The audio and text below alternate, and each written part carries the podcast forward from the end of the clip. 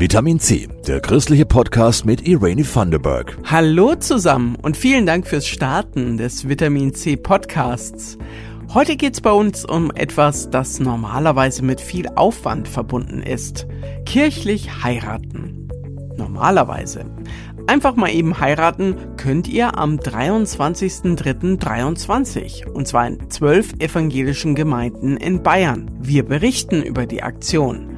Und es geht um die spannende Frage, was man heute noch sagen darf und was nicht und um die Bereiche dazwischen. Wir sprechen mit einer Philosophin über Sprache und Rassismus. Kirchlich heiraten. Das braucht im Normalfall einiges an Vorbereitung. Ein bis eineinhalb Jahre Vorlauf sind nicht selten. Einen Hochzeitstermin finden, an dem alle können, Pfarrer und Kirche finden, Location buchen, das passende Traumkleid aussuchen, ja und kosten tut das Ganze natürlich auch. Einfach spontan kirchlich heiraten ohne großen Schnickschnack. Das geht am 23. März in zwölf evangelischen Gemeinden in Bayern, zum Beispiel in Nürnberg. Jasmin Kluge hat sich informiert. Wer die Partnerschaft oder Ehe segnen lassen möchte, ohne den großen Vorbereitungsstress und vielleicht auch ohne Tausende von Euros für eine große Feier zu haben, für diejenigen ist die Aktion einfach heiraten vielleicht was. Wir fragen nicht nach der standesamtlichen Trauung, auch nicht nach einer Zugehörigkeit für einfach heiraten.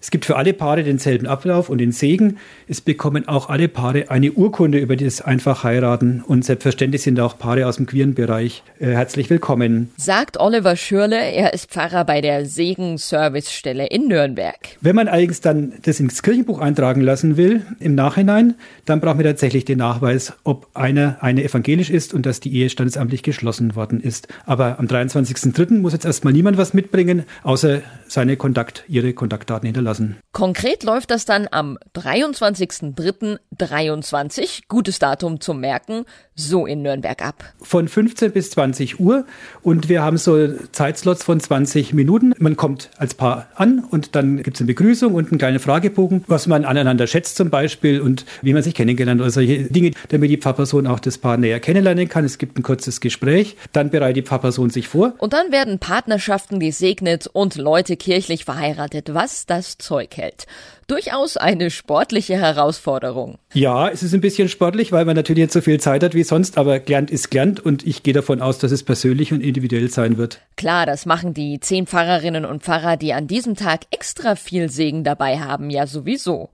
Und die Trauung ist dann im kleinsten Kreis oder wie läuft das ab? Wobei schon Anfragen sind, ob man auch Kinder und äh, Eltern mitbringen kann. Kann man natürlich mitbringen, gar keine Frage. Also Trauzeugen braucht man ja grundsätzlich überhaupt gar nicht mehr und auch in dem Fall natürlich nicht. Aber wie gesagt, man kann natürlich zu mehreren kommen. Einfach mal heiraten, eine schöne Idee, sagen viele. Konservativen Protestanten gefällt die Aktion allerdings gar nicht. Der konservative Arbeitskreis bekennender Christen in Bayern spricht davon, dass die Ehe verramscht würde.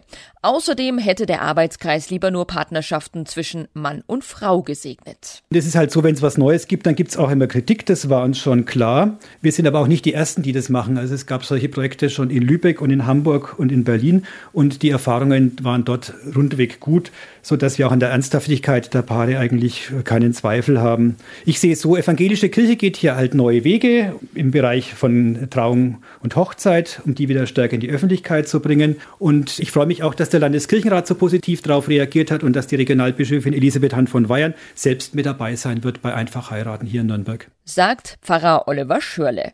Bleibt noch die Frage, sollen sich die Verliebten dann doch ein bisschen rausputzen für die Spontanheirat? Das ist total egal, wie das Paar das eben gerne möchte. Also ich denke, da sind die Paare auch ganz unterschiedlich aufgestellt. Also wenn da ein klassisches Brautkleid dabei ist, ist es dabei, genauso wie Straßenkleidung. Also ob Hochzeitskleid und festlicher Anzug oder doch lieber Jeans und Sneakers, das ist komplett euch überlassen.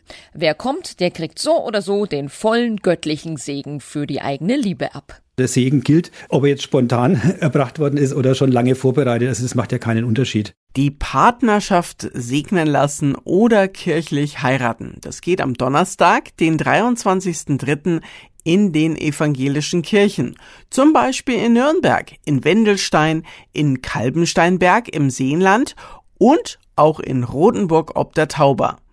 Weitere Orte haben wir euch in den Show Notes verlinkt. Wer nicht ganz spontan vorbeikommen mag, sondern sich lieber schon anmelden möchte, macht das per Mail an oliver.schürle.elkb.de. Schürle schreibt man mit UE und Doppel R.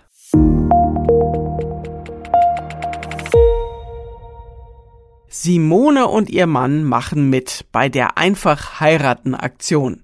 Sie heiraten in der Kurkirche in Bad Göcking. Eva Schlössel hat mit Simone gesprochen. Es war einfach schön zu wissen, da gibt's jemand, der wartet auf dich und auch bis du bereit bist. Da die Zeit zu bekommen, die er mir gegeben hat, war einfach, ich kann es gar nicht anders sagen, mega. Das war, der hat mich gesehen, so wie ich bin der hat mich akzeptiert, so wie ich bin. Und er wollte genau mich. Simone Meyer aus Saal an der Donau hat die ganz große Liebe gefunden. In ihrer Stimme hört man die tiefe Verbundenheit, die sie und ihren Mann trägt. 2021 haben die beiden standesamtlich geheiratet. Corona-bedingt damals in einem sehr kleinen und intimen Kreis. Gerade das hat ihnen aber so gut gefallen, dass sie ihre kirchliche Hochzeit nun auch sehr klein halten möchten. Nämlich nur zu zweit. Da kommt die Aktion Einfach heiraten der Evangelischen Landeskirche Bayern am 23.03.23 genau richtig. Das im Standesamt zu viert mit Trauzeugen und Fotografen war einfach sowas Intimes, aber auch gleichzeitig was Schönes. Es hat ganz viel Nähe geschaffen, wo uns vielleicht mehr Gäste auch ein bisschen entfernt hätten dass ich äh, für mich entschieden habe, das kann man gut nochmal machen. Simone und ihren Mann verbindet eine besondere Liebesgeschichte, denn als sie sich kennengelernt haben, war Simone bereits mit einem anderen Mann verheiratet. War mit einem anderen Mann halt vorher zusammen und auch verheiratet und dass ich mich von dem getrennt habe, hat äh, mir mein Mann mitgeteilt, dass er schon länger Interesse hätte, sich aber halt zurückgehalten hat, weil ich ja vergeben war. Das hat mich ein bisschen überfahren. Wir haben uns dann ganz viel Zeit gelassen. Ich habe in der Zeit jetzt auch keine anderen Männer irgendwie gedatet, weil ich ja wusste, da gibt es jemanden, der Interesse hat und an dem habe ich auch Interesse, weil ich kenne ihn als Freund und mein Mann ist hochromantisch, aber nicht, nicht klassisch. Er hat zum Beispiel seiner Mutter gesagt, bevor er mir mitgeteilt hat, dass er mich liebt, ich liebe eine verheiratete Frau. Und ich weiß, das ist meine Frau. Und ich warte. Und es ist einfach wieder aller gesellschaftlichen Konventionen schön. Das Warten hat sich gelohnt. Die Liebe der beiden wird am 23.03. noch einmal besiegelt. An einem Donnerstag, mitten unter der Woche. Aber für die beiden ist genau das etwas Besonderes. Wenn zwei Leute halt berufstätig sind und da ist es halt schon so, dass man sich immer wieder bewusst aufeinander fokussieren muss und sich Zeit füreinander nehmen muss.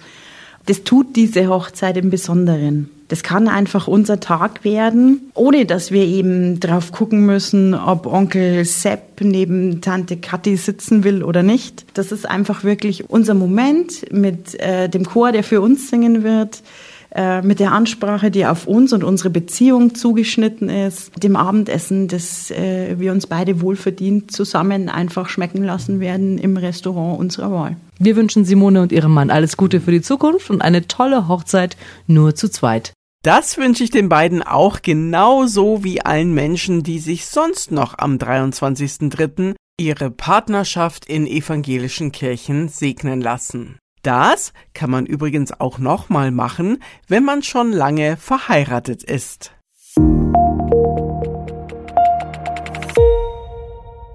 Vielleicht habt ihr auch das Gefühl, dass es immer schwieriger wird, korrekt zu sprechen. Die Frage, wo kommst du her, zum Beispiel, können Menschen als diskriminierend erleben. Da sagen die einen, jetzt darf man gar nichts mehr sagen.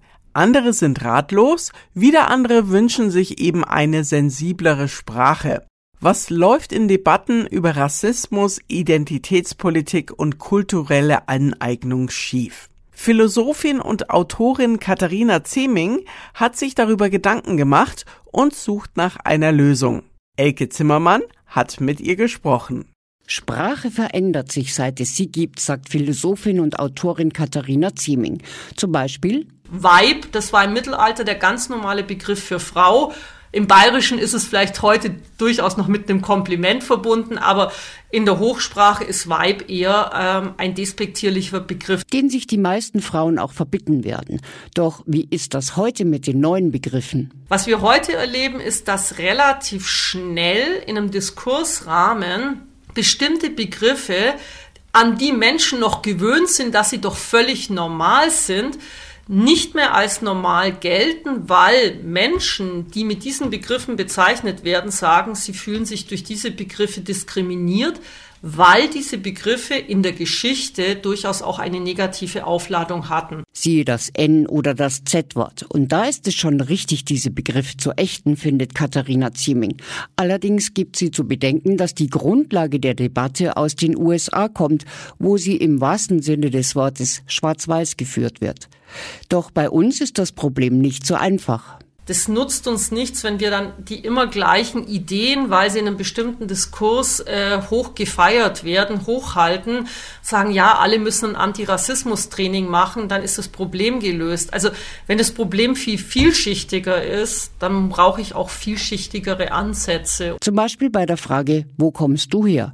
Die als rassistisch gilt, aber meistens gar nicht so gemeint ist. Ich finde, da sollten wir gesellschaftlich schon mal diskutieren, ist jetzt allein eine Frage oder ist nicht vielleicht die Haltung, die darüber entscheidet, ob jemand rassistisch, abwertend, diskriminierend ist? Mehr miteinander reden, sich besser kennenlernen, empfindsamer werden, wenn es um die Gefühle anderer geht, aber auch nicht zu empfindlich sein. Das sind nur ein paar Möglichkeiten von vielen, die sie vorschlägt. Die ganze Entwicklung des Themas und Lösungsansätze legt Katharina Zieming in ihrem Buch Grenzwertig vor.